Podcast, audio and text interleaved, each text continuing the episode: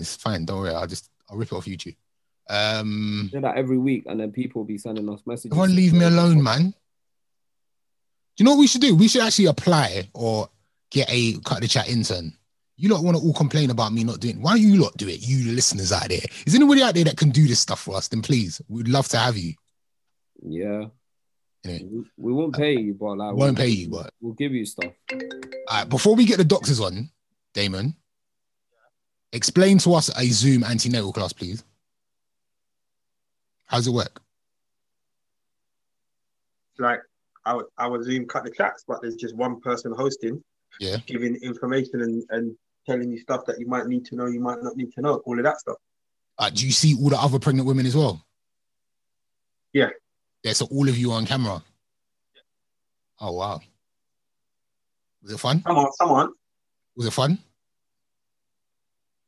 Um, you want my honest opinion? Yeah.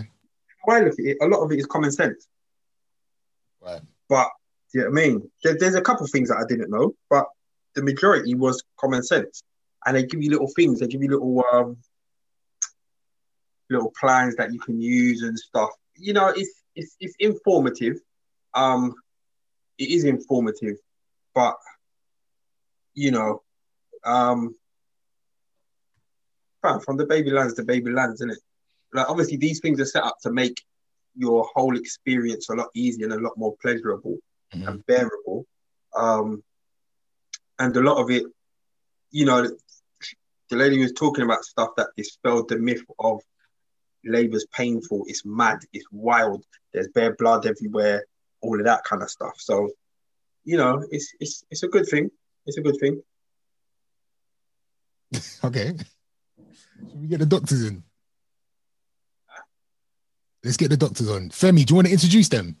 So yeah, so we've got Adjoa Danso, who's a GP. She's like a, a dear friend of mine. She's also got like an Instagram um thing called the Clinic Diaries, where she's like talking talks about issues affecting mainly black people within like the health system. And then you've got Busui, who's um family family member, extended family, and um he he also is um he works for NHS England, and um they're not on as representing the NHS or the government or whatever. They're on as themselves. Yeah. So I just wanted to clarify that They are Obviously, independent parties. they're independent parties. They're like you on the BBC right now. Right, They're yes. on as themselves. They're not speaking for for Boris or or any of these people. But I just thought it'd be good, like, rather than us having these conversations every week, Mm. talking about like I don't know, like the the vaccine and the virus and blah blah blah and all of this stuff. Like you know, from like um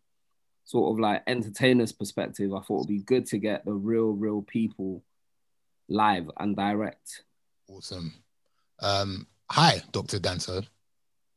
Hi. How are you? We are we are good, man. Well, thank you. Thank you so much for taking uh, time out of your Tuesday evening to speak to us. No problems at all. I think it's a really important conversation, to be honest. And I missed the first bit that you were saying, but um, it's one of those things that's that's just been going on and on and on and on. And I think there's just so much misinformation at the moment for you know, understandably, to be honest. Um, and it's good to kind of just share perspective of what's actually happening and, and what what the future really looks like. I think before we get into like, because I think majority of the, the questions are about the vaccine, but before we get into Yeah. that, Yeah. Yeah. as somebody that, as a doctor, like, Yeah. what has the last 12 months been like for you?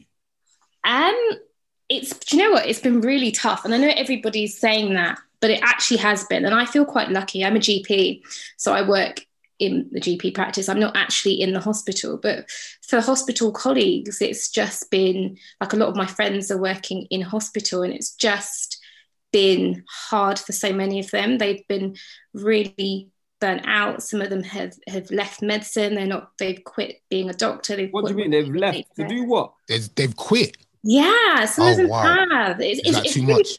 it's really sad. It's just like already the NHS was under a lot of stress and strain, and people can often feel really deva- devalued um, within the NHS. And I think this was just like the last thing for them. And it was more about like their mental health and well-being and, and their family. It was like a pers- personal decisions but it's it's not just one person. And then and then there's people that have lost loved ones you know like co- colleagues colleagues of mine like our neighboring gps are no longer. Like it's just such a hard thing to get your head around because they're people that you see in meetings and like you see in te- in training and teaching. And and you all meet up and now like they're not here. It's just it's it's it's such a strange um s- strange situation. Um the general practice that I work in there's is what what we call a single-handed general practice. So there's one GP there that runs the whole surgery. And um, I, I work there as a sort of long-term locum. So I work there sort of four days a week. Um, he's um, over the age of 70. Um, so he is high risk and, and he actually was was unwell for a really, really, really, really long time. And it was just me, like like running the whole practice, which was really, really tough and really, really put a lot of strain on um on everything really. And it just kind of put things into perspective of like like you know what where's the balance between sort of work and like health as well? Um, which is something that you talk about when you're in that situation of you know if i it's, it's, it's just a strange concept like if i get covid what's going to happen if i give it to my family and my and my parents? And it's just something that was is still on the back of my mind and it well the forefront of my mind. So it's really like it's so real for for for everyone but at, i felt it was very real very early on for me. I mean like there, there was no training for this. You would have there would have been like when you were like in school learning to be a to be a GP, you would have had absolutely no idea that this was coming. Like nothing, mm. nothing at all. And it, it it's hard because a lot of the information, like people would assume like you'd get the information first but like i'd be watching the news and that's when i knew what was happening when i went to work the next day like it was such a bizarre situ well it is a bizarre situation. Um, and like you said there's no training. And I, and I really feel for um, like people that are medical students who are having to train during these times and having to like they're basically working for free you know? Oh, this you know this as well? Yeah like yeah yeah. It's crazy. Sorry um femi your um what's the other guy's name? Sorry i don't want to be rude Ade. Ade. Ade. What's Ade. going on, Ade? Sorry. Uh, you're an NHS worker as well, right? Yeah. I, I, just asked about asking the doctor, like, what has the last 12 months been like for you? Uh, so I'm, I'm, I'm in a different part of the system, basically. Yeah. So it's a very fragmented system, just to explain where I'm at. Um, so you have NHS England, which is like the main arm's length body that manages the whole budget for the NHS and NHS England Improvement decides, you know, what hospitals are doing and, and sets the strategic, strategic direction for the NHS. Mm-hmm. And that's why I work in the policy uh, unit. And so for me, it's been um, a different perspective. I'm sure there's similar kind of frustrations of burnt out and um, challenge and etc. I specifically have been in the PPE procurement unit, so working with the Foreign Office, the Cabinet Office, to get PPE, masks, gloves, aprons from China, working with the military to then distribute it once it comes over either by sea, by plane, by rail, and then yeah, making sure everyone in the country gets as, as much as possible. Why did that not go well at the start? Um, for lots of different reasons. Obviously, just to caveat out there, I'm talking in a personal capacity. Oh, I, we we we we dig that. We get that. Fully totally understand that. Capacity yeah. after hours. Yeah. Um, and and there are many reasons. Uh, the biggest one it was it was a global competition like every person, every government is trying to buy the right PPE for their country, right? And you've got to remember um, that PPE generally is used by the construction industry, right? So uh, up until the pandemic, it's it's normally six foot plus white men who are needing this equipment, and so we're also trying to figure out the complexity of trying to get different fits for different face types. Um, you know, ones that are clear for people that are hard of hearing, they can see. So you've got all this complexity, and if, if, you don't have like strong, rigorous governance and like strategic thinking from the top all the way down, it's going to be a bit muddled. And as well as the competitive nature of government, there's also capitalists. So I can tell you of an example of like we had a, a shipment of PP stocks from one supplier, and the venture capitalists are like bidding against France, US, Germany, who's going to pay the most for this stock. Um, and, and and then even within our own country, like hospitals are bidding against each other because no one wants that Daily Mail headline of they mm. didn't get the PP stocks. So it, it's just like a, a whole raft of issues. So not only culturally, how fit and well structured a government or organization is to like deal with stuff, but then the facts that it's all other countries doing it at the same time. You know what? I, I, I feel like, you know what? Just just we've only been we started this like five minutes ago, and I already feel guilty for complaining that I can't rave. You lot, you lot are like out on the front line, like really dealing with Really real what? stuff. Do you know what I'm saying? Really doing real stuff, and I'm like, oh, I can't, I can't go out, I can't rave. up. Like you lot are really doing it. So I mean, round of applause to you guys. Like, thank you so much. Honestly, like what you're doing is amazing. We're gonna get to uh, talk about the vaccine, but uh, before we even get to that, I think something I've wanted to know, like from people in, especially Black people in uh, the healthcare profession, you must see a lot of the conspiracy theories and uh, the WhatsApp messages and the things that are going. Like, how do how do those things make you feel? You're in it, so you know it's real. Like I've had it, so I know it's real. I think everybody on the screen has had been affected by it at some point. So we know it's real, but there's people out there that think it's a conspiracy or it's fake or whatever. Like how when you see those messages and you hear that rhetoric, like how does that make you feel? Uh, Go first. Oh, no, you go first, Adi. Ade? Okay, cool. Thanks, Edward. Um, I, I, I don't mind. So, uh, I, I, my, my, my, my perspective is I, I completely get it. Um, so, so one of the, the degrees I studied was uh, philosophy of medicine, and there's a history of the science body, which is a kind of representative of the state in most countries where the state has authority over what who is a doctor, what is legally, what is ethical. There's a history of people in lower privileges being exploited for that and, and and and so kind of the stuff coming from our community isn't isn't completely random. It's because the lack of engagement um, and we see it in the disparity of you know m- more BAME people whatever that means dying from covid than not. So i get it obviously as a clinician and someone from the policy background it's it's not always true. But the point is that if there was in, engagement from you know the powers that be into our communities if there weren't health inequalities then these things wouldn't have oxygen to breathe, but they have oxygen to breathe because there's there is a history of inequalities. We do see the disparities. We're not always in the rooms, you know, we're not represented well within the back office NHS England policy system where, where I'm at. So, you know, when these uh like when the government or like the comms person is like, oh, you know, who do we talk to? And they've got no idea what the voice is, they've got no idea what, you know, the the where where, where to meet the Sikh community and and and they don't care until there's a ju- judicial review, Mm. then uh, you know I, I kind of have a little sympathy, but that's my opinion. Doc.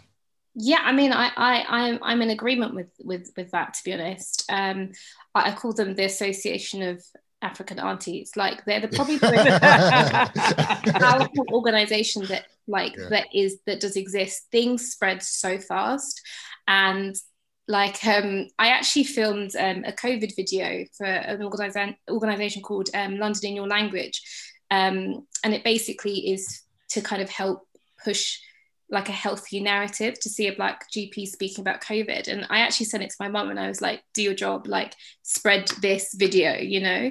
Um, but I think like like Ade said, like in this false narrative doesn't come from nowhere. There is such a there is history of I like to talk about black people. You know, I, I hate the terminology BAME. I think Ade, we did that Oxford. I think we did that Oxford presentation together, um, talking about uh, racism being a public health issue. I hate the term BAME because I, I just don't I just don't think it's very helpful. But black people um, have been um, kind of taken advantage of in situations medically in the past. Um, you know, you don't have to go that far back in history. And and when we look at COVID, this is not these health inequalities have long existed for a long, long time.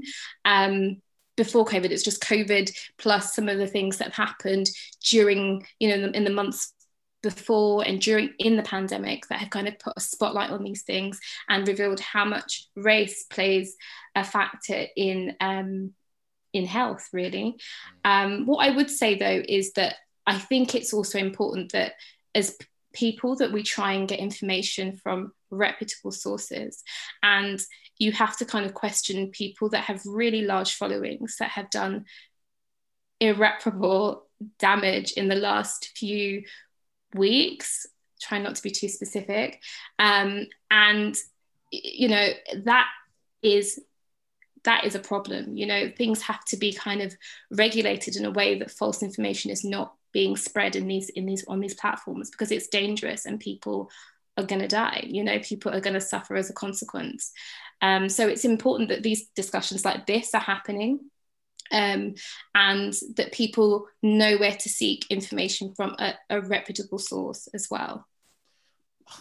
Um, so can I just quickly just back because you touched. I don't want to go into. I don't want to start going in. I don't want to go in on in on my man that them. you're talking We've got about. them. yeah? We've got them. No, Let's go. regard- Let's give it to them. Let's give it to No. them. We're not. We're not gonna go in on. We ain't gonna go in on my man that you kind of alluded to. Yeah. well, I didn't But- allude to anybody I said No, to anyone anyway. I, I. I will allude to him. I, I you're I don't right. know, I don't know who you're talking about. I don't know who you're talking about either. There I would. I don't know. people You with large know, platforms. we, we'll just go left. You know what's It's fine. funny about this go on. conversation? What? This is like someone that works for the BBC trying not to say something. someone that works for the. this is. Damon, should we say the guy's name? 'Cause No, let's don't not. work for Let's not say his name. I Let's, think abs- absolutely not. Right. let's not say his name. I think You're right. I think it's very dangerous. I think like it is dangerous. it is extremely dangerous. Like whether like he thinks he's doing a good thing or not, like fam, you don't have the information. You're not like you're not you're not knowledgeable in this. You're just All right, Ace. What, yeah. Let's, Let's, sorry, go on. let, let's can we start off at the basics? Yeah, let's Yeah. let's let's get some basic facts. Yeah. So let's start off with masks. Let's start off with face masks.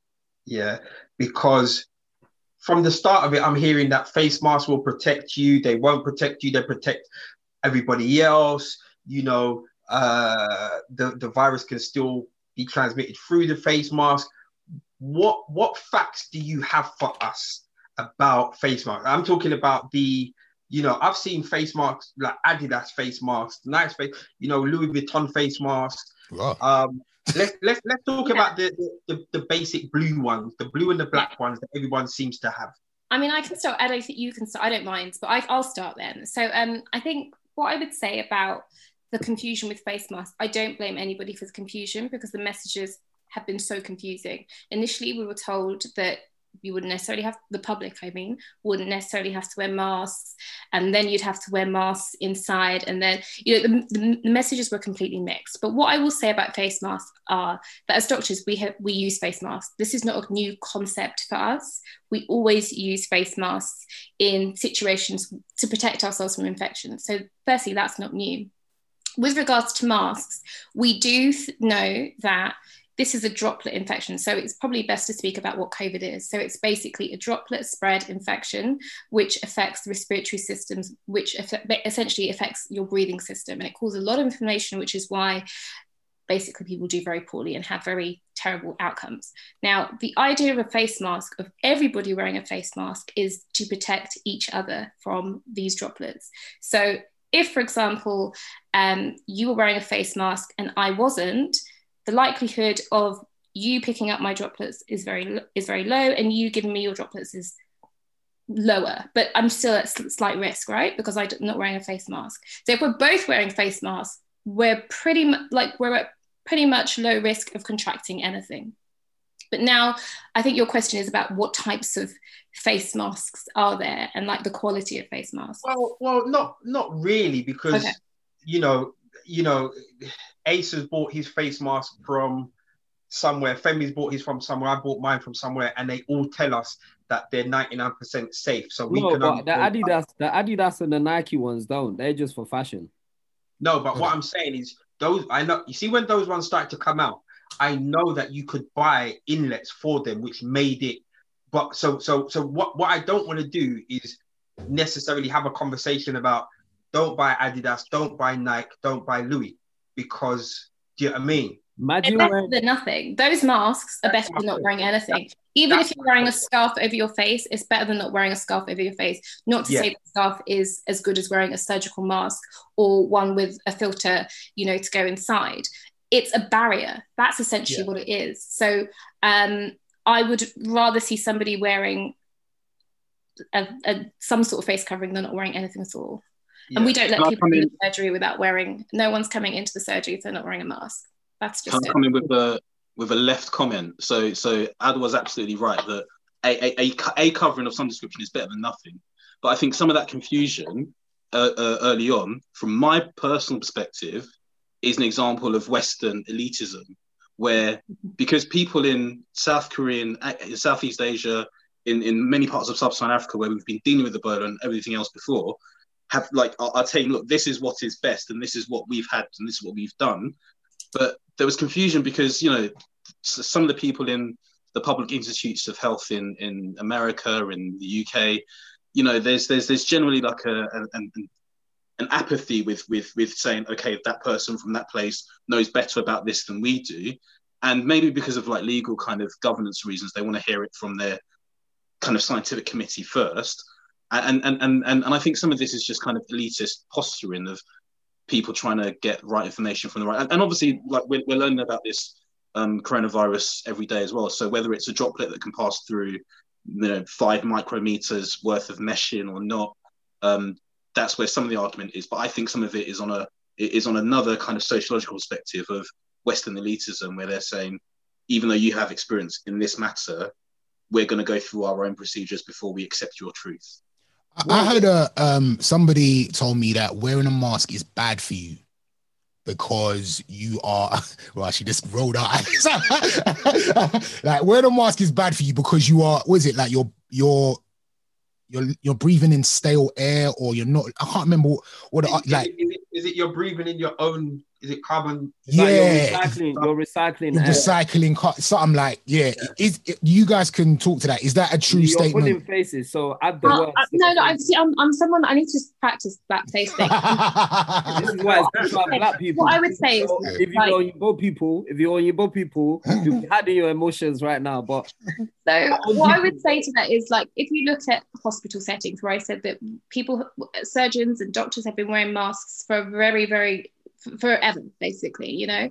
And when you go and have a surgery for example and you're having a hip replacement which takes 6 to 8 hours I think roughly that surgeon and not even just the surgeon the surgeon's assistant the other doctors the anaesthetist they're all wearing masks for that period of time. Now logically surely we would have expected to if that was if that logic was true surely we would have some sort of issue with all of these people's respiratory systems in that period of time and i think it's it's this narrative has been created by people that just don't like to follow rules and are trying to find reason not to and it's the idea that your oxygen people are saying your oxygen level drops by for wearing a mask for long for a period of time. First of all, people are only wearing it for max probably an hour when they're going in and out of a shop or what you know.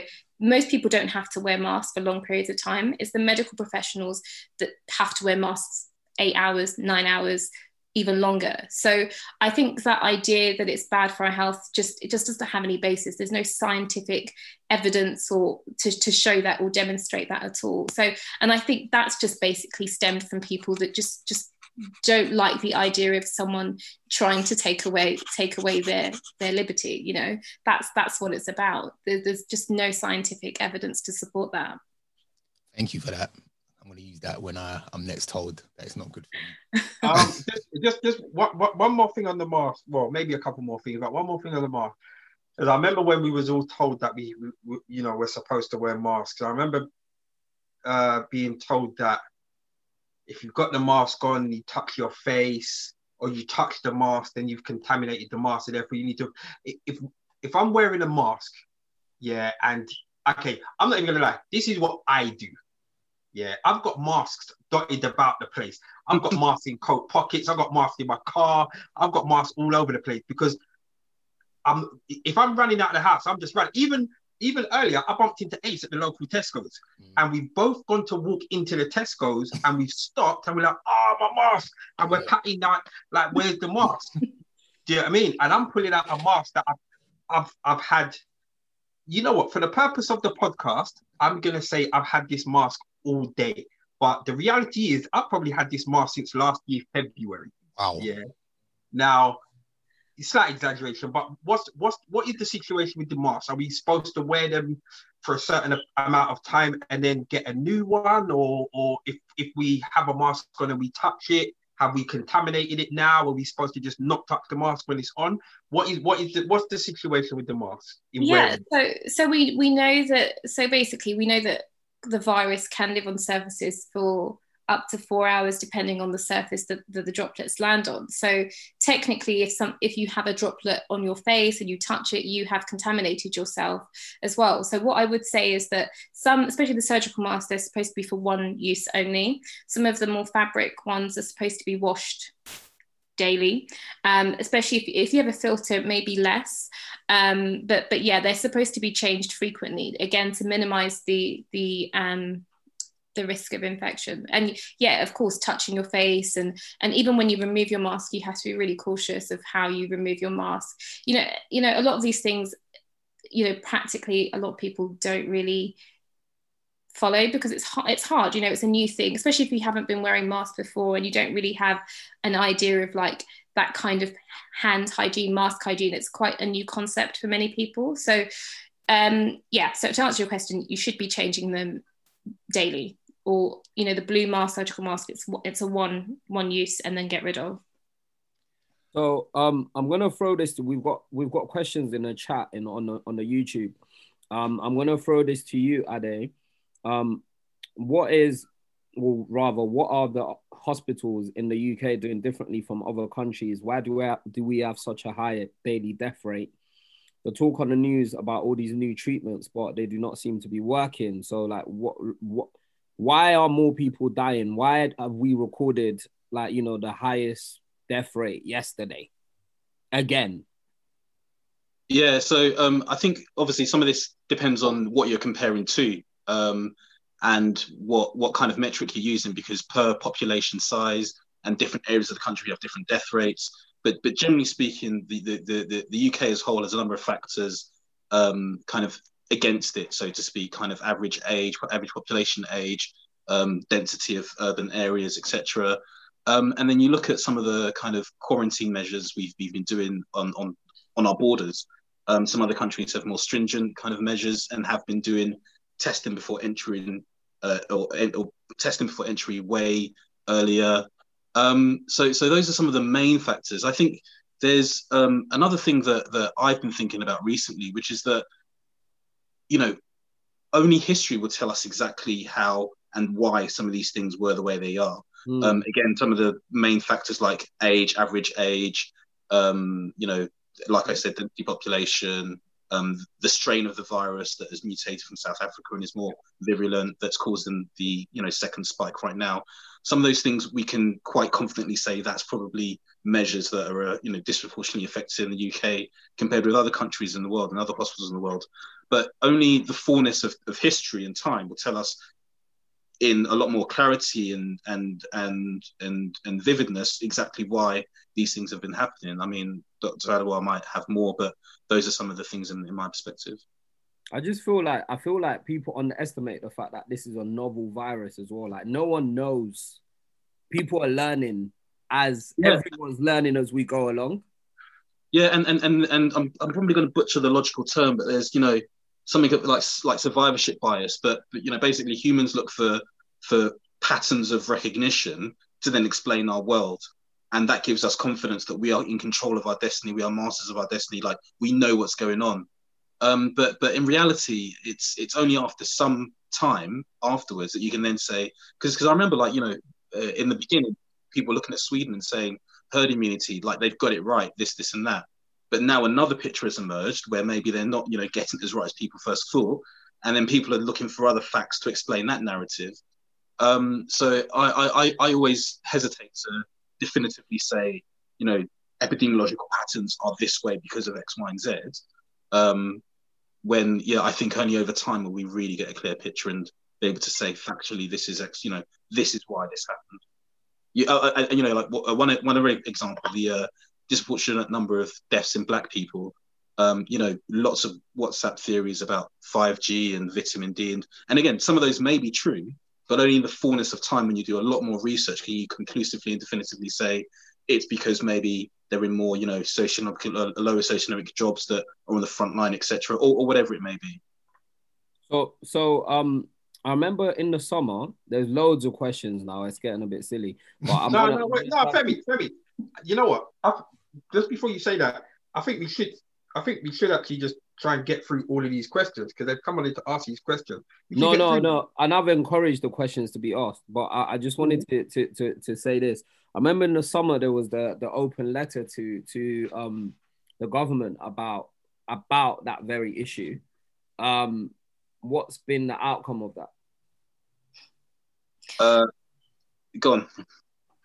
Well, you go and then I'll go because I'm always quite problematic with these answers. So you go, you go first. Yeah, no, You have a Um, turn. You have a turn, turn Adjoa. Go on, tell us. Yeah, so basically, with the report, I mean, the report to me, okay, so the report basically identified all the reasons why Black people, Asian people, minority ethnic groups were more predisposed. And I think one of those things, you know, like Ade said, there have been theories of vitamin D deficiency, there have been theories of socioeconomic status, also, you know, issues of safety and lack of PPE, and also fear of being able to speak out and say um, there isn't enough PPE, for example, and and you know there was there were stories that nurses were being specifically black nurses were being specifically targeted, agency nurses to work on COVID wards with perhaps questionable um, masks, and um, you know it was it was basically the the the the conclusion was that you know that also racism is a large is a large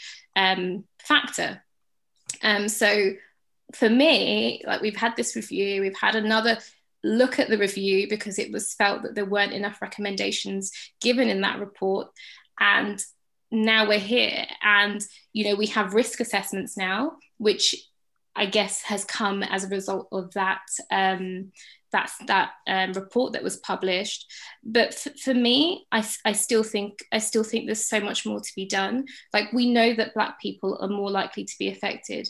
Yet for me, I am struggling to see why they, that why they're not being prioritized for the vaccination, and that's something I, I really struggle with. Like, what was what what was the point of the report?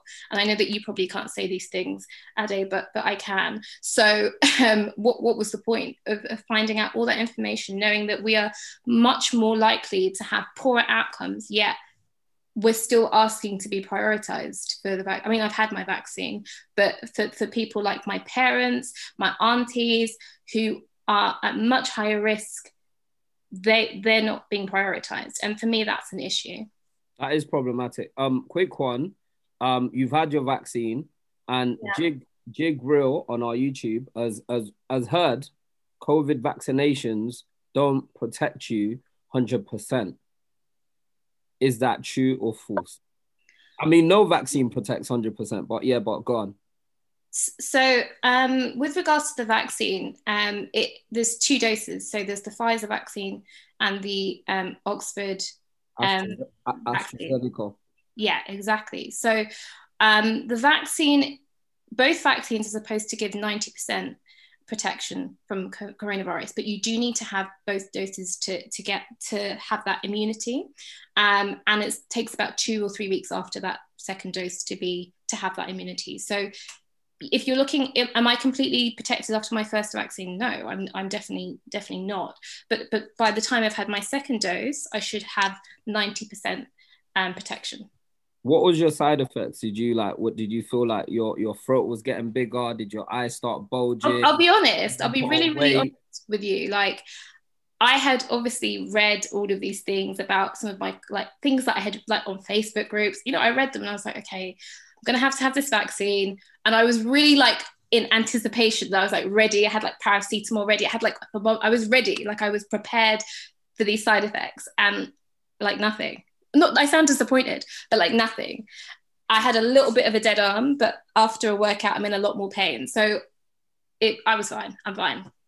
No chips. I'm good. I do. I Ade, have you had the vaccine? No, not yet. And I'm I'm I'm I'm not a key worker critical like uh, Adwell. I'm I'm in the back office like a scaredy cat. You're not front front front of house. Um, No, no, no. um, is a national lockdown really necessary considering the survival rate is high and as close to the flu? Ade, that's to you. Uh, yes, is is my reluctant short answer. I, I know it's tough, um, but the thing you've got to think about, I mean, you, you, you've, you've got to look at the data that we have now, and all the data that public health officials are looking at shows that it, it's going in a direction that, that's, that's not great. So you need some kind of intervention, whether that's a national lockdown or circuit breaker or something that just slows it down. And that's probably going to what Damon was alluding to with the, with, with, with, the masks and the proper etiquette that people should be doing with washing their hands and etc. And the thing I was thinking about when when he was speaking was uh, because because I, I am not doing exactly everything you're supposed to do. I've, I've I've got similar like you know masks in strategic places in the car, etc. That's because you know after a while there's there's some kind of um, you know burnout, anxiety, lethargy from kind of being on point 24 seven, and and I think that's just happened on a kind of massive uh, scale to some degree, where where people have laxed a little bit. Um, certain demographics, whether younger or students or whatever, have have laxed in, in, in major ways, and they're more virulent and, and etc. Um, and, and, so yes, you you I, I, think we do need a national intervention just to also stop the um, you know one of the messages the government uses to protect the NHS. Adam was saying at the very beginning, that you know people are getting really burnt out, PTSD and all sorts on the front line. So we've got to try and reduce the capacity. You know, I mean, manage capacity in some way. Um, in terms of in terms of that, so like you think a national lockdown is good and all of that stuff, or you think it's like you know our best option at the moment, right? So how long for, man? I'm tired. We're tired, man. We want to go out. We want to party. We're done.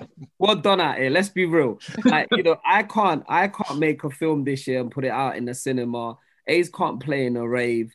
Damon's not really giving out trims at the moment, unless like you live in his house, like and and, and none of us live in his house. So ultimately, like we can't flex, we can't function. How long for? Well, well, hold on. Sorry, Femi. Because I, I, even I've I've been around so many people that have asked that question, um, and obviously nobody really knows the right answer. But what I've been hearing and what a lot of people have been hearing is are we waiting for a certain amount of people to be vaccinated before we can come out of our house?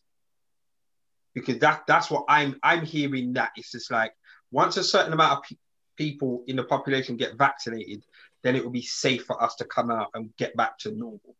Because what we're talking, we're talking a year, right? Close to a year, right? So I don't know the um, government's exit strategy, and otherwise the clinician might have more insight onto this. But you, you you've got to remember that half of this, we've I won't even say half. I would say eighty percent of this isn't, in my opinion, isn't science. It's it's policy, it's government, it's, it's strategy, and that's kind of you know. So, for example, take Israel. They've got the best vaccination rates in the world. Netanyahu, the president, is up for election in four months. The relationship the, the, is, is like Israelis have their government is quite tight. You know, they're a country surrounded by enemies all around. Sweden have a different kind of relationship with their government where they're a little bit trusting. You know, we as and people also, in Britain also, have a different relationship with our government.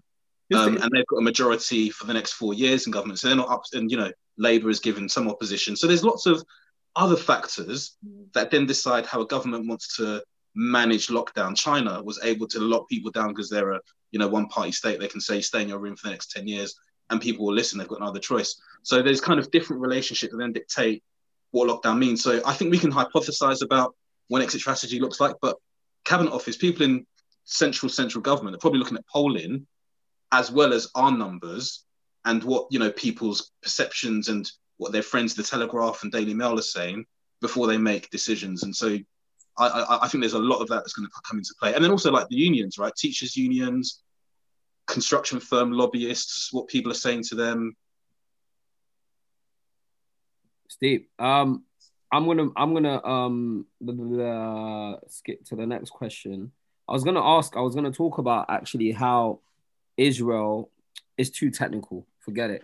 Was gonna talk about the fact that they've got like you know sort of different bodies administering in terms of manage in terms of like sort of delivering health in Israel it's almost like this competitive thing and there's like four different organizations that do the job of NHS England. But anyway, it's too technical. It's no point.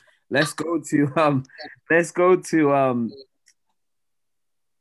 um I heard you're supposed to take two injections. What's the time span and how does it all work, Adjoa? What do you think? Yeah, so so like I said, in order to get that full over 90% immunity, the doses have to be given uh, two doses, and they need to be uh, three weeks apart to well to 12 weeks apart depending on the vaccine. So there's more evidence. At first it was three weeks but there's more evidence to suggest that you can still have immunity um, after having it for th- if there's a three month break. So three to 12 weeks um, in between both doses. So what when are you scheduled to have your second dose? Because like the government were talking about the fact that they weren't they were going to delay the second dose. Yeah so that's i haven't i haven't got a date. I haven't got a date for it yet. So and I wouldn't be surprised if if that's going to if if the government are going to delay it. Because again there's a it, it, there's a strategic thing. I think and it's probably like a health economics number thing. Like you know they they they they model the risk that maybe it's better to get more people 70% safe or 60% yeah, safe yeah.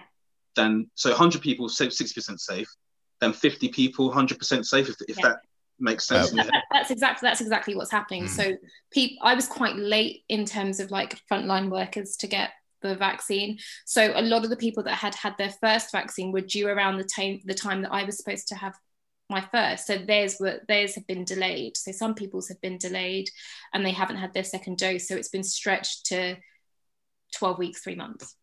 Time right. they need to have it with so it. so the next question I, I could probably guess your answer. I'll, I'll put this to ade.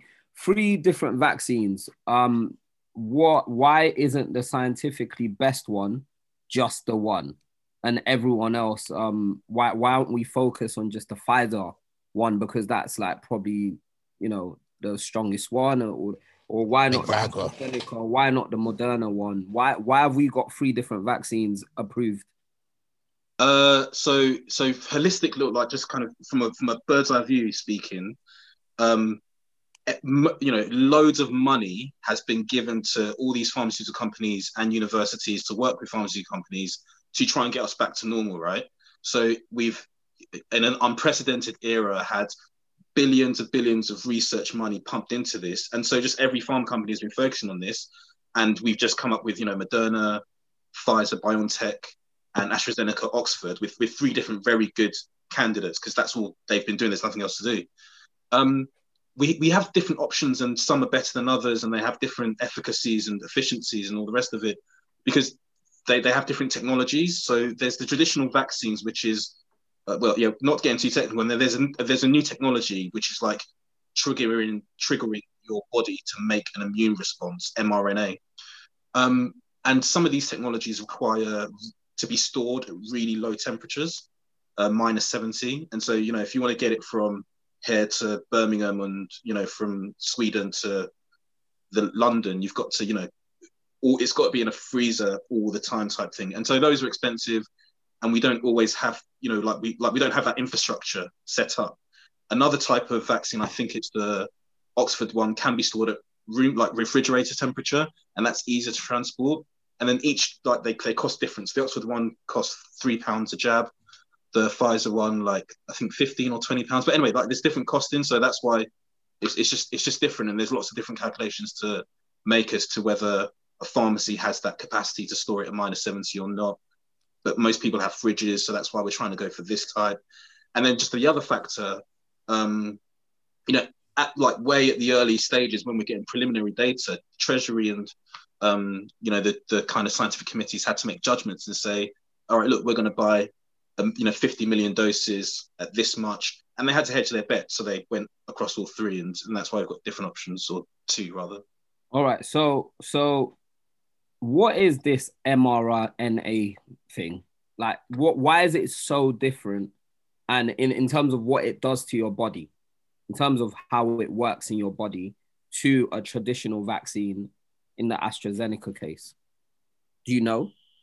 Yeah, I, I, I can have a go, and then Adwa can can clean up my mistakes, which I'm sure I'm going to make. But um, so you know, you've got DNA, which codes whether you have blue eyes, you know who you are, how tall you are, etc., etc. Um, mRNA is, is, is like is, is a single strand of, of that, and the way the vaccine works, which is new technology, is that it's kind of got this protein that goes into your body and it, it, it, it, tells your antibodies, your immune system, look, this is what a coronavirus particle looks like. Get, you know, figure out how to make an immune response to it so that you can fight it if and when the real thing comes and you're and you're immune to it. Um, and, and, and, and, and, and that's a massive new technology. And, and you can think about the future of this kind of thing where you can trigger your body to recognize things and, you know, make responses to it, etc. And then that mRNA thing dies in your body after a day or two, um, which is very different to typical vaccines, um, which I think are very small particles of the live or you know half live vaccine. Um, I'm butchering the the, the no, that, that, that's that's exactly it. So yeah, that's exactly it. So more traditional vaccines, you, you typically have like a weakened, a very weakened type of the actual virus, whereas this is not. This does not contain any COVID virus, which is why it's actually quite new and quite exciting, um, as well. So so when people say you're actually going to get the virus, no, you don't actually have any coronavirus injected into you. It's just the the pro it's basically just the the protein that says hey get ready. This is what it looks like. Be ready for when it comes. So that's how it works. But that's people are really scared about that you know like people are scared are people always scared, of yeah. people always scared of new technology. And like, i suppose like people are scared of this you know the vax we know how traditional vaccines work. And we've we've been having that all our lives. Everyone's got the BCG mark on their arm. Yeah. And and you know, we were used to that. And then this new technology is just a bit too hard for everyone to get their head around. I Can think, I say something? So, yeah. So something that has has has come to my uh, mind, yeah, with this new vaccine, yeah, is and Femi touched on it. You see this BCG thing? It's an injection, right? Why does everyone have a scar? I've had very, many injections in my life, as have all of you, and we don't get scars. So that's a worry. Do you know what I mean? Like, obviously, there's, there's this thing of, well, what are you really? You're laughing. Big, big man, I've got the scar here. What you said is the mark of the beast. The mark of the beast. The weed man back in the day was telling us about this. The weed man. you know, no, look, I, no, I, I, mean, I don't need an explanation why I still got a, a scar. Maybe after the podcast, but um, you know, in regards to the vaccines and how many different vaccines there are, you two professionals that are here now, what one would you advise? Would you advise taking one over over another?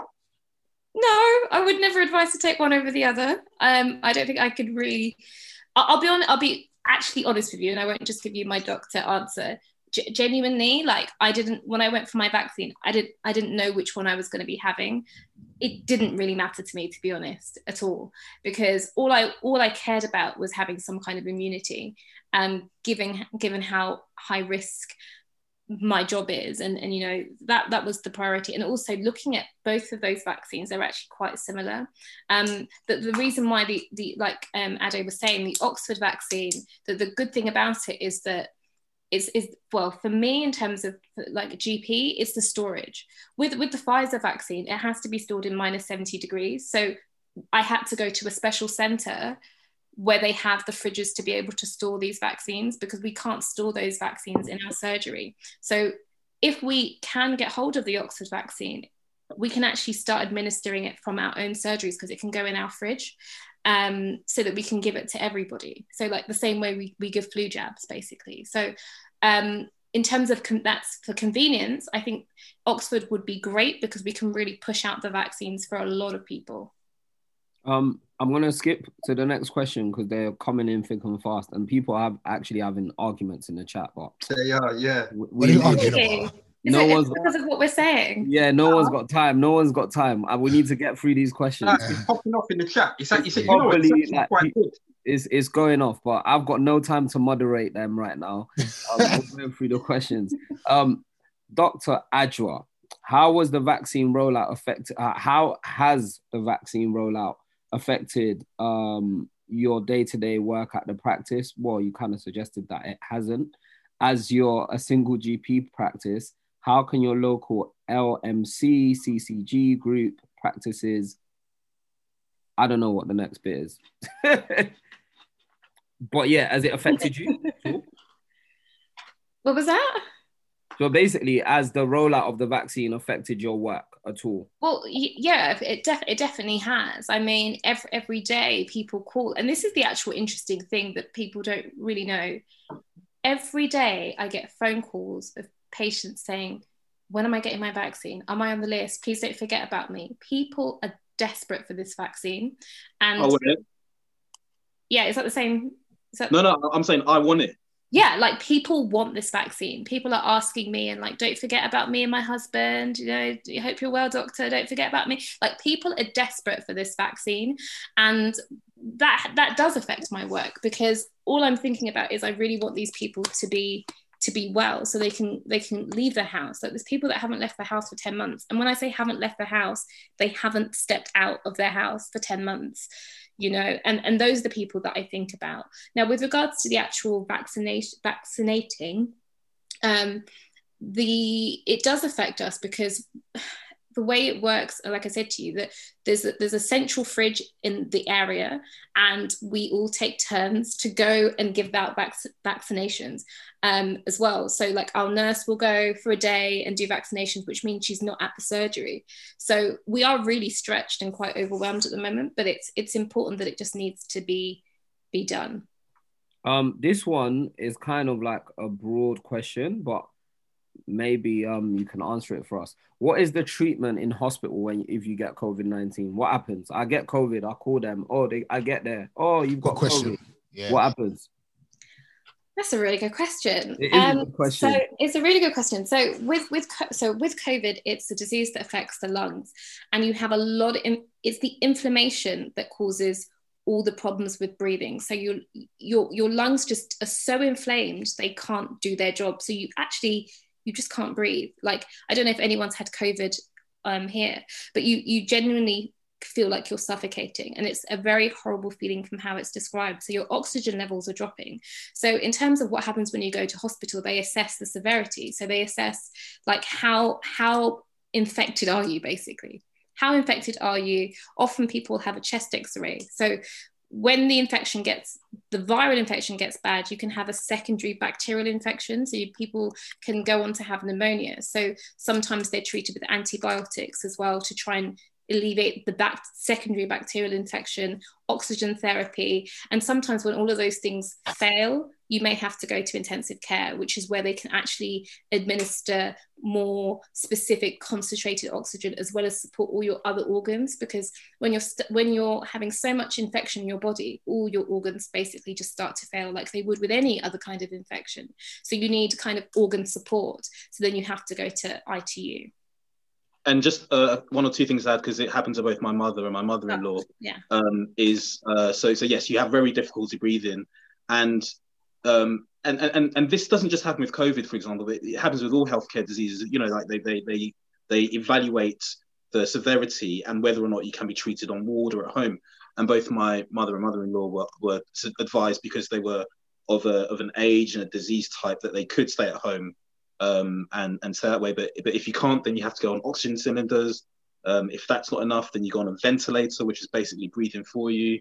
And and you know, uh, hot, like hospitals' oxygen piping systems weren't built to have so many wards with oxygen cylinders. That maybe there was just one intensive care ward or two in a typical district general hospital that would have you know 12 beds with oxygen cylinders or oxygen ventilators.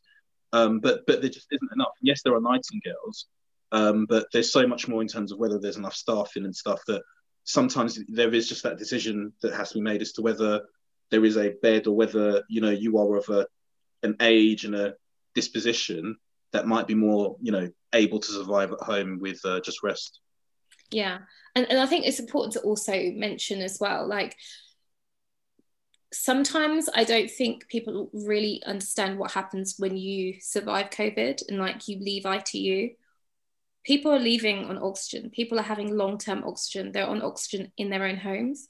They have, they are going to have long term effects of having COVID. So although you may leave hospital and pro- well, probably shouldn't say all this stuff, but when you leave ITU, it's just it's not over for a lot of people. It's months and months of recovery, and you may not make a full recovery either.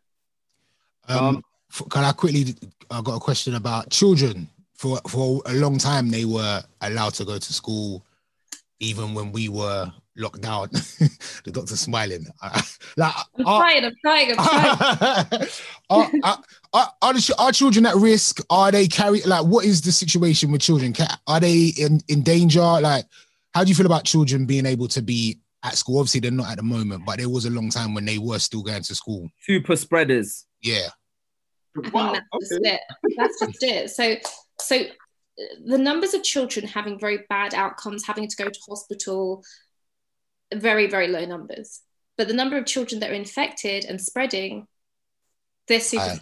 Okay. Very, very high. So it- uh, the idea of children not going to school wasn't because they were more at risk. It was just to stop them spreading it to their teachers who would go on to spread it to their families or children spreading it to other children spreading to their families. You know, you've got whole classes that I've got a lot of teachers that are my patients. They have been like when they were at school, they were just isolating every t- every every week because they'd go into school, another kid would have it, they'd have to isolate again, the whole class would have to isolate, then they'd finish, then they go back, and then their child has it, then they, they isolate again, go. It's just a cycle. So they were just mass spreaders, um, essentially. I don't know if Ada, you wanted to add anything to that. Well, well, no. Just to say, I had to take a personal calculated risk because at the height of the pandemic, I, uh, in the position I was at with NHS England, I had to go into the office because we were working very closely with the military, and you know, the military don't do emails like that, so you had to be in the building with them uh, working. And my wife, uh, we have a two-year-old. Uh, it, it just wasn't tenable to have a, you know, a kind of, yeah, like that. They can't be homeschooled at that age. So um, calculated risk because all that I'd researched and read was I, I understood about that, but I also understood that you know the school was taking or nursery rather was taking the right precautions. Um, and going back to what Femi was saying about everyone you know needing to have a livelihood, I, I, I really feel for you know people who have to kind of homeschool and do all of that. And and and I think yeah there is a balance to strike, and maybe we can go more in the other direction of managing the risks and trying to get everyone back to Mm. some kind of normalcy as possible. Um, this one's one that's definitely been doing the rounds on the conspiracy theory chats. Yeah, why are so many causes of deaths being recorded as COVID, even when other illnesses had killed people? I don't Yeah, know that- what is. So That's the question is, the question is, right? So like, I go into hospital, I might have had COVID, but obviously that leads to that, or it triggers a long term illness that I had, and like when I die, instead of like it being recorded as heart failure, I'm I don't know, I'm making this up, Yeah. right? I, it's recorded as a COVID death. And so there's been a lot of like I've been mm-hmm. seeing a lot of like I don't know. I to be honest, I don't really care about conspiracy theories, and because I'm like, you know what, it's a conspiracy theory for a reason. Until it, affects my life, I do not give a damn. And otherwise, I'm going to be carrying random bits of information, useless information, around in my head and stressing myself out all day. But this is one that I've been seeing where like Yeah. it's like almost like the government are trying to exaggerate the amount of deaths related to COVID because they're trying to scare people into be- believing that this thing's crazier than it is. Well, well, I think to to start off, kind of working backwards to the answer, it's more than likely that the numbers are under underrepresented. Uh, more than likely, I think there's a lot of people. I think the numbers, if we even think about it, they're probably lower than what they actually are. Really? There are a lot of people that probably do have COVID that probably wouldn't even go and have a test. So even working backwards, I expect the numbers that we see today are definitely going to be well, maybe even slightly slightly high, higher in reality.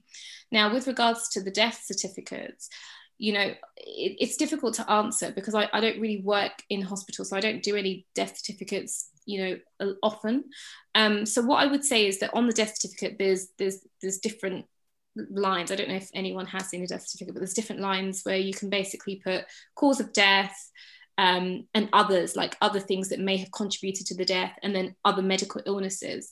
So if you go into hospital with with COVID, because it's such a novel virus, it's very hard to possibly know whether that contributed to the illness or not. Um, and it's probably likely affected what the existing condition that it was anyway. Um, it's very yeah, it's hard to explain without having like a death certificate to show you. But as I said, on the death certificate, there's multiple lines. So you have like the main cause of death, something that's contributed to that, and then you have like number two, which is like other. So like diabetes, blood high blood pressure, you can put on there as well. So it's not like there's just one thing on there. There's multiple things in, in many cases as well. Um, yeah, and, and maybe, on, maybe just quickly speak on it that um, like conspiracy theories thrive in this kind of ambiguity and uncertainty, and, and the ambiguity is what Adwa was saying, which is what is a death certificate, what is on a coroner's report. We like not like not many people know that, and, and I'm not going to say that I, I know in any depth. I, I know some of what she was saying that you know there's four probable causes. You put the one that you think is most probable to have caused the death, but you know, like a, a, a, typical person wouldn't know that. A typical person wouldn't know who is actually authorized to sign a coroner's report. Is it a doctor? Is it a legal person? All this rest of it. And so, in that uncertainty and like, you know, does it really mean this? You know, and, and then also the, the kind of Western enlightenment that, that we are smarter than we are led to believe, and the media is controlling us. Conspiracy theories can rise like that, and then people that want to kind of, you know, feel like they're in control of this and that they know more than that, you know, is going on, find solace in that, right? And then that's when then they can thrive and you will just find more evidence to support or facts to support your your your argument. Not say that that's right but that's just kind of typical human behavior. Mm. okay okay. But in in in in kind of elaborating on this question so something that i've i've i've noticed and and what other people have noticed as well is what gets reported is let's say 7,000 deaths today with COVID, as opposed to 7,000 deaths because of COVID. Now, this is where I sit with this. I think humans, we're kind of programmed to hear certain words in a sentence. So we hear death and we hear COVID, and we automatically put those together yeah, and we're like, right, 7,000 people died because of COVID. I think what people are trying to get at and trying to break down is, is, you know, we are hearing that there's 7,000 people that died with COVID. That doesn't necessarily mean that 7,000 people died because of COVID. So I think what people are trying to work out is where, where, where, where are people who are feeding this, which we can say is the media, are going with this because I am one of these people that are of the belief that there are people that are trying to create panic. They're trying to create, and and I honestly feel that I honestly feel that people that are in a in a state of panic are easier to control than anybody else, than than free thinking people or whatever, you know. And and I've heard this on news and and read certain things, and I, and I stop and I think, what does that actually mean? Because you know, there's probably the same amount of people. I'm just just throwing out random numbers. There's the same amount of people that have died through, you know, smoke through through through. No, um, Damon, the point is, not that many people die in a day. You know, this is the thing. Absolutely. People think, no, this, you know, like, people and I agree with that. I, I absolutely agree with that. Or people like people die every day anyway, and blah blah blah. Not that people just don't die of the same cause like this. Femi, I, I, hear you, but then the, the I, understand that right now we're in a COVID world. Yeah, we're in a COVID world. But you see, let's take the number 7,000. We, we say 7,000 people died with COVID. That's not necessarily the, the, the, cause of their deaths. Do you know what I mean? And it's and it's it's not practical to be told, okay, 7,000 people also died with chlamydia. 7,000 people also died with a cold. 7,000 people also died with a headache. I understand that that's not, you know, feasible to be. Do you understand what I'm saying? But I, I understand where a lot of people are coming from in regards to what the media are putting out and trying to make us go down that road. Do, do you understand what I'm yeah. saying? I, think I, I hear you're saying. In, sorry. I, I, I would argue, just before you, uh, you come in, I, I, I would also argue that in in all those, so we're just going with the number seven thousand yeah. in all of those deaths because it's just typically not possible to do a full coroner biopsy report to say definitively, even though this person tested positive with COVID, they died because of atrial fibrillation, they died because of a sugar spike or you know something else. So in in in in in that kind of that's just the way health systems are and, and that's the way reporting is and statistics are with COVID is the kind of headline figure that um, yes, it, it can cause panic and it can cause you know more susceptible control of large populations, etc. But to suggest that there is a mastermind or a conspiratorial kind of like let us say this to then control that, no, like government isn't that smart. Is is my personal. But, okay, um, okay. Now with with your with your professional opinion, is there a way to find out how many people have died because of COVID, because of nothing else but COVID? Are, are those numbers of? No, I, am not saying from, from YouTube, but are those numbers? Of, D, they've just explained to you. They've just explained to you that it's it's almost like on a scale. You get this sheet of paper that it's like COVID. It's a novel virus, so they don't even know whether that's what killed you or not because it's novel, meaning no one really fully understands this virus. It's not as though it's not as though oh. look, every every death is scrutinized. Every single death is scrutinized. You know, you have to have more than one person that completes the the death certificate. So it's not like somebody just adds COVID and you didn't no, like and you didn't have a test. No, like if you've had a positive COVID test you more than likely came in there with some sort of respiratory symptom but we can't for certain say that your heart attack wasn't related to your the fact that you had covid. We can't say for certain that your stroke wasn't related to the fact that you had covid. So the safest thing to do is to write stroke probably secondary to to i don't know uh, a clot probably secondary to the fact that you had covid that doesn't seem irrational. It's not as though people are just writing COVID. It's it's it's methodical you know it's actually trying to work out scrutinizing this this person's death what what is it that you think happens and and what actually physically happens is the person dies you have to complete the death certificate you have to discuss if there's any uncertainty you have to discuss it with with a coroner. You have to actually discuss it and say, look, this is the situation. You actually have to go through what's happened. And they think, okay, actually, yeah, that sounds reasonable. So it's not like some person is just writing COVID on the death certificate. Every death is scrutinized and it's a methodical process. And it's also a legal document as well. So you can't just put what you know put anything on there. It needs to make sense. And also the notes are there so you can verify what's happened and you have a history so you know what's happened in the days weeks before they've even come to hospital to be able to have a clear picture of what's happened. Can i just try a quick mental exercise to, to, uh, to show you how conspiracy theories might come about?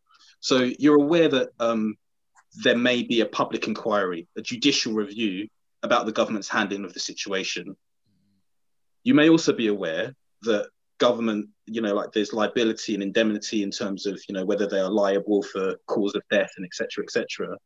So there, you know, there could be an argument and a theory that suggests actually government is underreporting coronavirus deaths because they don't want to be held liable for that for, for many more deaths. So actually there, there could be more coronavirus deaths, but government has told coroners and death certificate people across the country to underreport coronavirus so they're not held liable. I've, I've just made that up. But that is something that someone could potentially say, yeah, you know, join the dots and think that's a thing. And if that came to you in a WhatsApp message without my filtering and you know explanation right now, some people could believe that, and that could gain wings. And the thing is, you see, you see with what you said here, I don't, I don't actually disagree with that because, you know, I, I think a point that you made earlier in regards to people's relationships with their government. i one, one of my best friends lives in Australia, and he asked me a little while ago, Am I going to take the vaccine? I initially said no. He said, Why? I said, Because I don't trust the government. So, I, I, as, a, as, a, as, a free, as a free thinking adult, I've witnessed so many things that make me distrust this government. And I said to him, Your relationship with your government in Australia could be totally different. Do you know what I mean? And I, and I think that is a big issue with people in this country. There's been blatant lies by members of the government, by the government, and they just you, you know they just tell us, well, I mean, this is what we're telling you. the health secretary was pretending to cry on TV. Yeah, you understand what I'm saying? So, you know, when I'm hearing things like when I'm hearing things like, you know, I believe in wordplay. I believe in mind manipulation. I, be- I believe in all that stuff, and, I, and I'm never going to look at our government or any other government around the world world and say they're not that intelligent to do something like that. But back to your point, I actually because I've also thought to myself, what happens if this is the other way round? What happens if this is the government actually trying to protect us from something bigger than you know? And I get it, people, you know, I suppose people like to focus on the bad more than the good, and you know, even the whole word, con- the whole term conspiracy theory. You know, I've had conversations with Femi and Ace many a times, and it's just like a conspiracy theorist. Isn't that just somebody who just says things against the government that isn't actually proven yet? Do you know what I mean? It's, it, there- you know, but It's we, we. Let's let's move on because we could get, we- yeah, we could get yeah. stuck here. We could go. Yeah. Yeah. we We could get stuck to. here. There's there's like I want to ask three more questions and then and then And we I wrap up. We'll call it quits. Yeah. Um, um, the three more questions. One of the questions is: Given the effort taken to come up with the COVID vaccine, could the same global effort work to come up with other vaccines for ser- serious illnesses such as cancer, HIV, and Ebola? I could try to answer that and say not really because these are not economic. Have do these do not have the economic effect that this is, um COVID has had on on on on governments all around the world. But you guys can add to it though. Don't say anything that's gonna get. Don't say anything that's gonna get in trouble.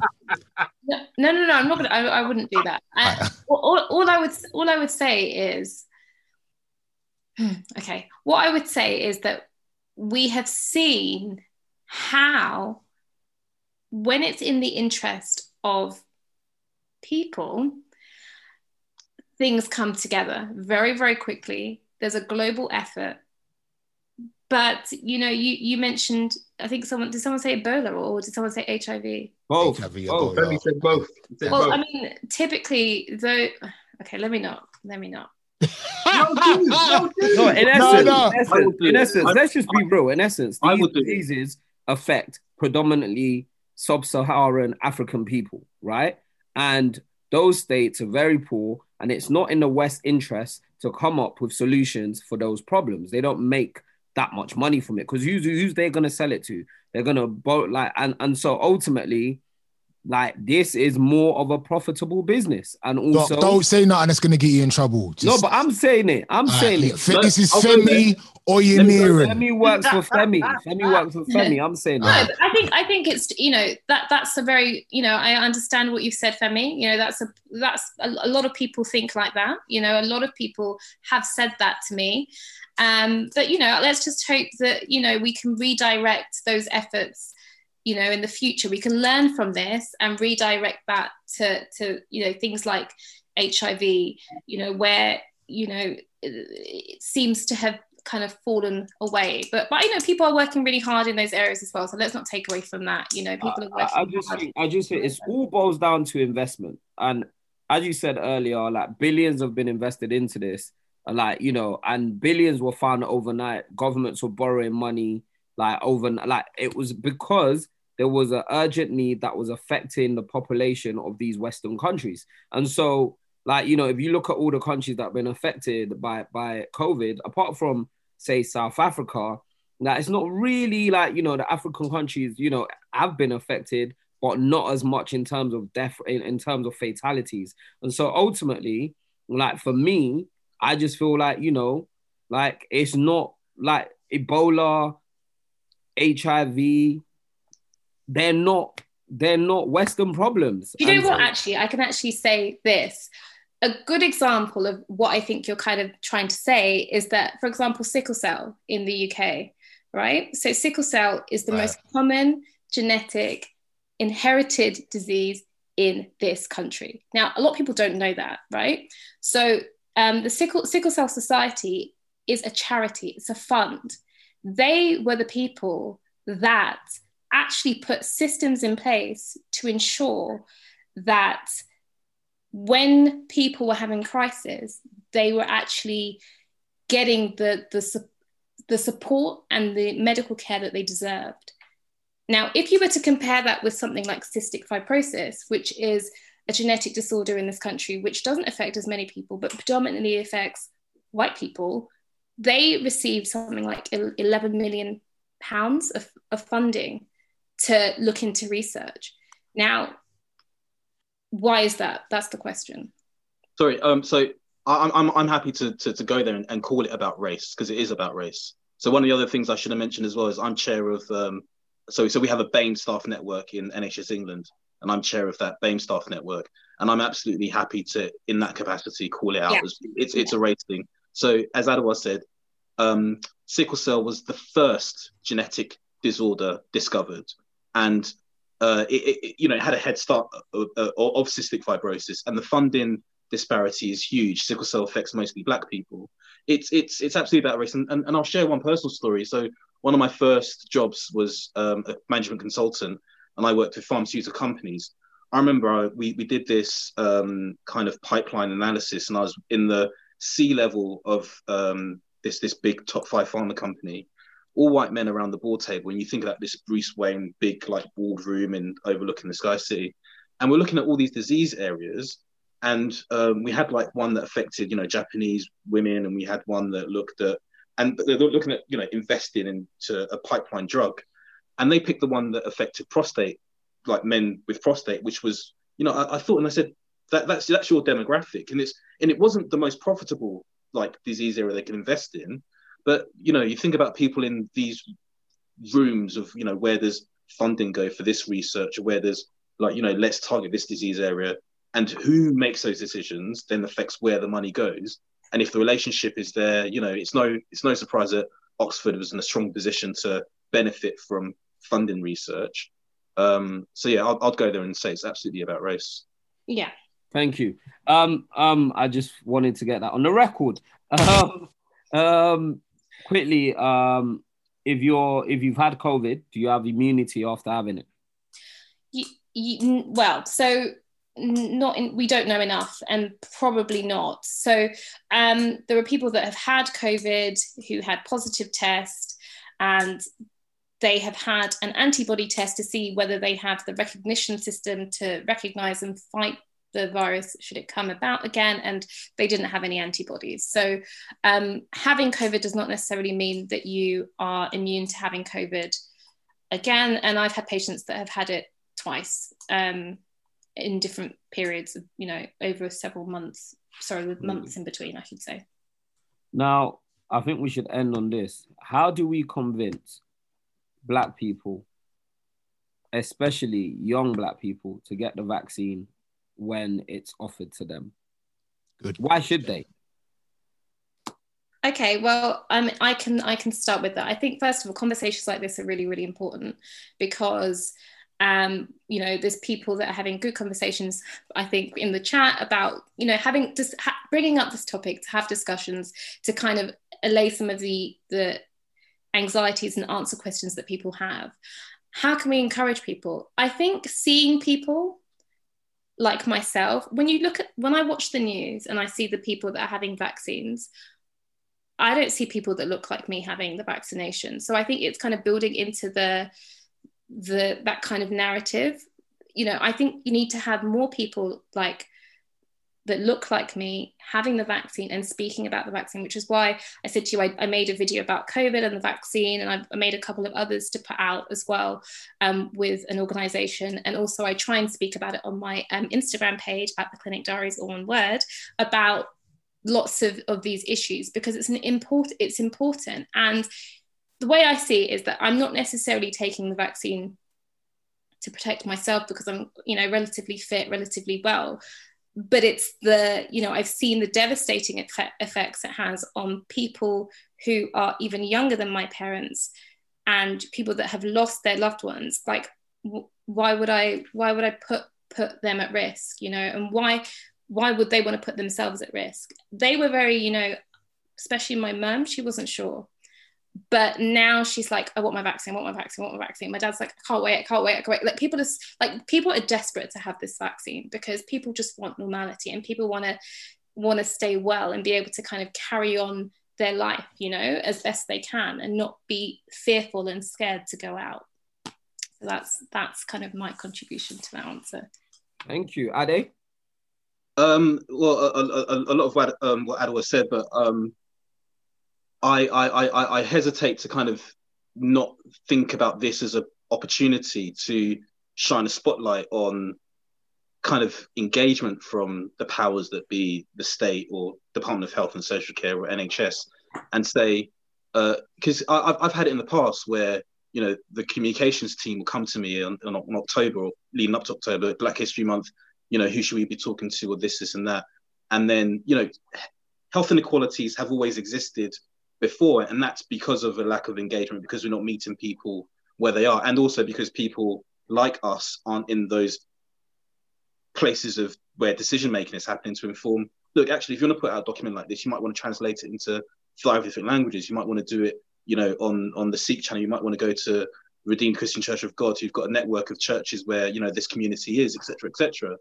Um, so, so, so, whilst absolutely kind of f- for ourselves, for Black people, I would say, look, you've got to protect yourselves and protect those around you because you might be able to, as a young fit person, survive from it, but your your aunties, your uncles, your, your parents might not. But then also, the, like like the problem isn't only with us. I think there's something to say and use this as an opportunity to kind of, yeah, say to the, the powers that be that look, this isn't a, a one-off thing. That you know, we, we, we should have continuous engagement and we should be represented um, so that we don't have stuff like this happening disproportionately to black people. Oh, this has been amazing, man. Honestly, thank you guys so much for joining us, and what an amazing conversation this has been. Uh, Adam, you said that you had a blog. Was it a blog or a website? Me? Uh, no, no, no, no personal blog. I'm I'm a back office civil civil service guy. So uh, I'm I'm here in a personal capacity. Awesome. Fantastic. Adjoa, you've got uh, the Clinic Diaries. Yeah, it's on, on an Instagram page. So Insta- it's basically just an Instagram page where I talk like this, but on Instagram and in a more kind of medical capacity. So I talk about lots of medical problems that predominantly affect the black community because at the uptake can I show you this rash? Am I joking? It was a joke.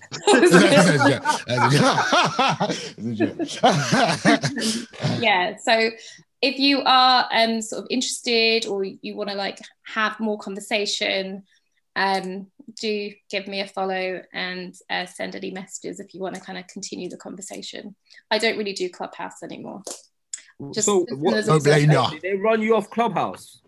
No, but I saw what they did to other people, and I was no, like, because I was on Twitter. I was on Twitter, right? And I, I, don't use Clubhouse, and I've been running away from it because I'm. I've explained on all our previous podcasts, so I won't even go there again. But like I, everything that happens on Clubhouse seems to then go on Twitter, and I saw on Twitter that on Clubhouse they were bullying doctors.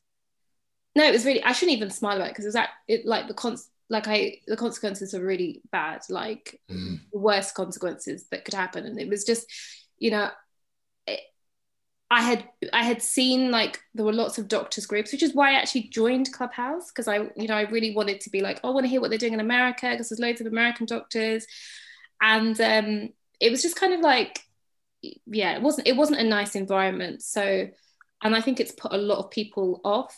Um, kind of speaking and giving health advice. Which is a shame because because like the thing is like you know our community, the black community, we love to talk so much about our we're not represented in these spaces, and then when we have people that are that do represent us, it's almost like we never support those people. We never really get behind those people, and we seek ways to then almost Uncle Tom them.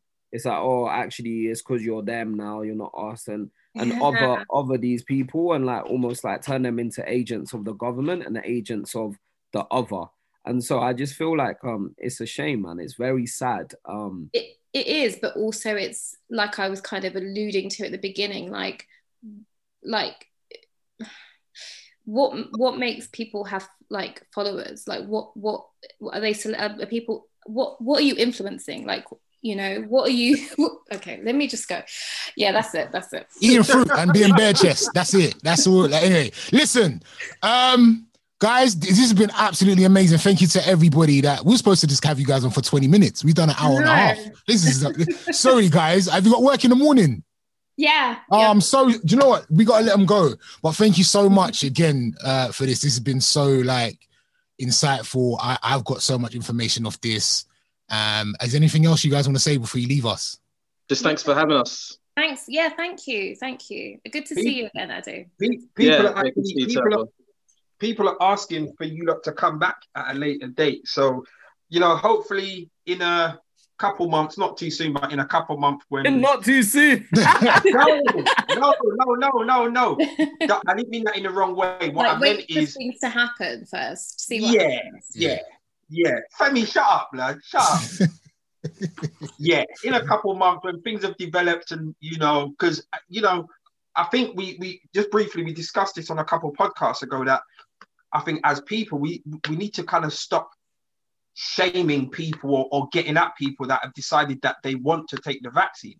And I think a lot, you know, outside of you two medical professionals, most of us at some point have been like, rah, no, I'm not taking the vaccine. I'm going to be one of the last. When the reality is, if you want to take the vaccine, take the vaccine. Do what you want to do. To, do what you feel you need to do to make yourself feel better and comfortable. And the way things are going, listen, you know, I've got a lot of elderly people around me, family members, a lot of vulnerable people around me. And if it's one of them things, it's like, you know what, you need to take the vaccine to make sure you, you know, keep these people safe. Listen, I'll come down to your clinic and take it. I get you to take it though. I need you, you, Dr. Dan. So you, yeah. What what what do you call them, Femi? Igbo people. None of mm-mm, mm-mm. Oyibo, Oyibo, Oh, not you- Igbo. Oyibo, Oyi- yeah. Yeah. Not Igbo. Mm-mm. yeah no I, I just think i think also to to also say i will promise you i will go in a minute but like we do not have compulsory vaccines that's another myth that we have to like dispel like it's completely with if you choose not to have the vaccine that is okay i just would say that really understand what that means and what the implications will be but we do not have compulsory vaccines in this country and nothing is compulsory as well should you choose not to have the vaccine That's, Yeah, that, and- that's and- and- you know. Just on that, Damon. Um, so so you know Russia have got their vaccines called Sputnik Five. Um, China have got vaccines, right? You talk about relationships with citizens and their governments. Just thank God we're not in Russia and thank God we're not in China. Having sex Sputnik Five and um, anyway, I'll stop there before I cause it. to Don't become a target, big man. Don't become a target. All right, um, guys, thanks again for joining Thanks. us. That was awesome, wicked man. No, thank you. It's been it's Thank been you. so great to talk to you, Adjoa and Ade. Thank you so much for answering the call. Bless. Um, man, them that was wicked, innit? Yeah, yeah, Ah, yeah, it's yeah, man. yeah. That was yeah, so it good. It's a shame And Lee you know couldn't what? be Especially here. Lee's birthday drink up Yeah. thing, but it just Well, maybe we save it. We save it till next time he's here, innit? Because I was I was looking to get lit for Lee Mm. tonight. But You know what? I actually Maybe- started drinking alcohol way before this. I was like, nah, let me let me do Lee, let me do like and then when he said he wasn't coming, I started drinking water. I forgot. um, well, you know what? There's, there's probably loads for us to talk about, but I mean, we've been an hour and a half in. Uh, Chip and Stormzy. Uh, we got I, no, we need to. We need to inaugurations tomorrow.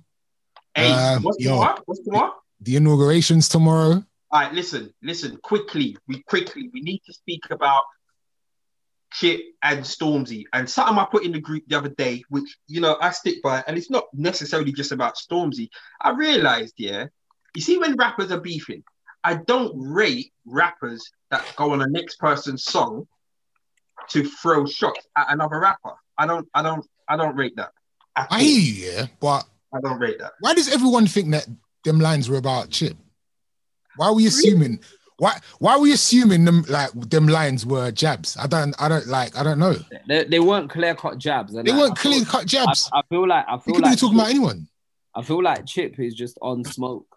Yeah. He's in love album mode. He's on smoke, Love it. and and and and he's just like, you. He was like, you know what? The first two were like warm ups. This one, I'm gonna go in. I'm gonna do the air, hair, um, the airline joke. I'm gonna do every joke going. I'm just Ace, go How it. did Ace? How did you feel when man was speaking in your home tongue? How did you feel? Gassed you in it? He dropped a couple Twi bars there. Man dropped a couple. Man said Kwasi Asem. Oi. Kwasi I mean, like again, I mean, like I'm, I'll be honest, I'm tired of talking about this. I've, I've been on Clubhouse. I was on Clubhouse that whole next day, and every conversation was about. I, I jumped into a room. Shout out to Ricardo, Ricardo Cherry V, and Jermaine Riley started a group. They were talking about Michael Jackson versus Whitney Houston. The group ended up talking about Chip versus Stormzy. I'm like this, like it's just everything goes back to this conversation, and I don't know. I don't. Chip Stormzy is not going to reply. Let's just leave it. There's nothing that anyone can say to make him reply. It is what it is. All right, At this all right. You, you see that? Yeah, you're right. So th- Can we, can we, as the people, strip him of the title of King of Grime? Then I don't think Stormzy was ever king of grime. listen. I think Can we I strip think him of that title? I think Stormzy is the most successful grime artist, like probably ever after Dizzee. Mm. Yeah. But I don't think and and if you want at a stretch think um Tinie Tempah, but Tinie Tempah kind of stopped doing grime very quickly. And like but ultimately I think Stormzy's title of being one of the most successful grime artists, stroke black British artists that ever come out of the UK will never be taken away from him. But in terms of like actual grime, like Chip doesn't even call himself the king of grime. Fam, It's see when you're that, see when you're that good. See like when you're that good, you don't have no labels for yourself, blood. It's like calling yourself like it's like everyone calling themselves king of New York and all of that stuff, man. It was like, come on, man. It's just a stretch, man. No one's king of nothing.